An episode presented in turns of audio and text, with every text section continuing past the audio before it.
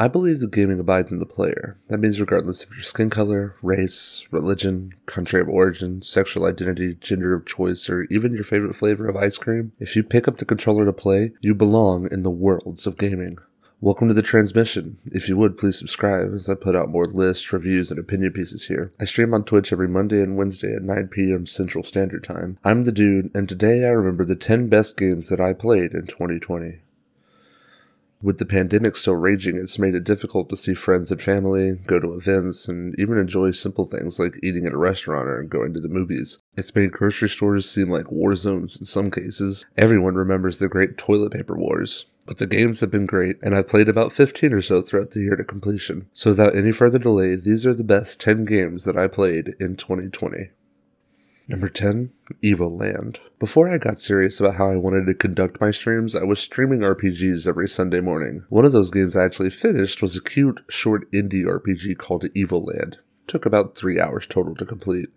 Evoland was a game that started as a colorless, soundless, empty Zelda like world, and over the course of time, the game goes through many nods to classic RPGs like Final Fantasy, Dragon Quest, Diablo, and others. There's not much in terms of story in this game, and unfortunately, the charm rubs off fairly quickly, especially towards the end of the game. But it was a fun romp down nostalgia lane, and I can't say it was much more than that.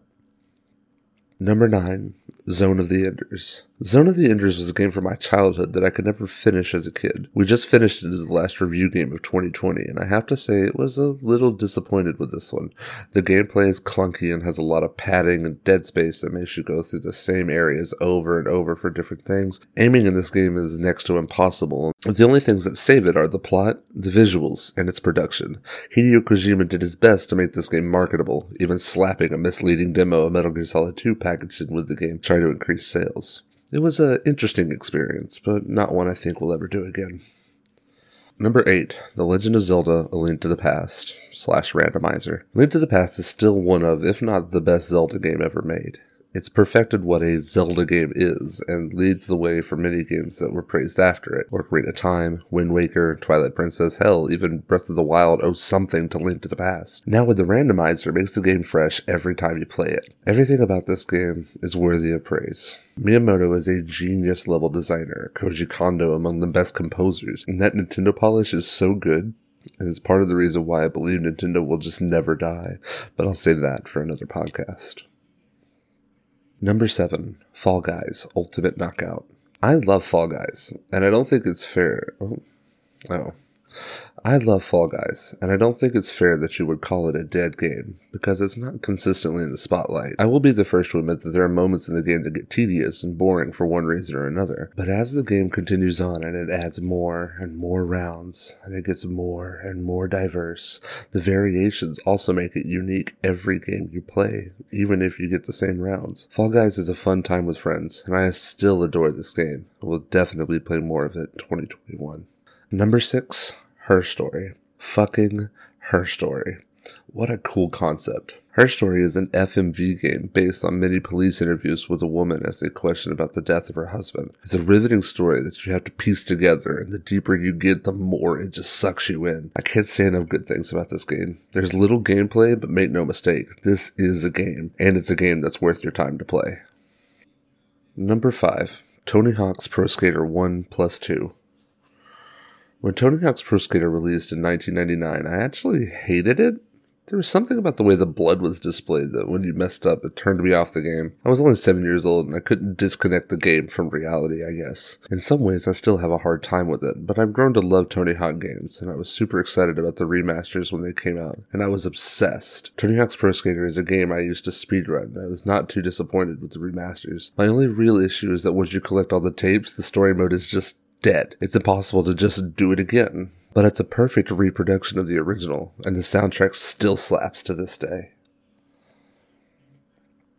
Number four, Katana Zero. Katana Zero is a game I played in the early months of the year. Being one of the best indies of 2019, not being too long, I was excited to play through it. This game has it all intrigue, story, bumpin' music, killer gameplay. Katana Zero is a game I plan to play again in the near future for review on stream, and I can't wait to show it to you all. Number three, Suikoden. Suikoden is one, if not my favorite franchise of all time. We played the first game this year for review as a celebration for reaching affiliate. This game is great, a real hidden gem of the PlayStation era, a great RPG about the tragedies of war and the loss of loved ones. This game was the first to make me cry. It was the first one that drove me to finish it. It made me want to avenge those who fallen before. Its soundtrack is eclectic and unorthodox, but still very good. Go out of your way to play this game. It turned 25 years old in 2020, and it's still important today as it was when it first released. Number 2, Final Fantasy VII Remake. Final Fantasy VII is still one of my top five favorite games ever made, so when the remake was announced, I was skeptical it was just going to be another remaster. This one has to be special. This one has to be done right, and they were so close. There's just a few things wrong with this game. My complaints are many, and we'll talk about them in another podcast. But all in all, it's a true recreation of one of my favorite games of all time. It will not replace the OG, but it was great enough for me to anticipate the sequel. Please be great. Number one, Hades. It should have won Game of the Year, Jeff. It really is the best game to come out this year, and Supergiant did a phenomenal job with this one. It's crazy to think how far they've come from Bastion to Transistor. Hades is on a whole nother level, but it is unfortunate circumstances of it being released in the same year of Last of Us Part 2. It's unfortunate in the same way Celeste was screwed out of Game of the Year, coming out the same year as God of War and Red Dead 2. Hades is easily the best roguelike I've ever played. It's diverse, it's unique, it's interesting. Darren Korb killed the soundtrack of this game. Play this game. I'm deadly serious. Play it for 50 hours. That's the list, everyone. Please subscribe for more lists, reviews, opinions every single week.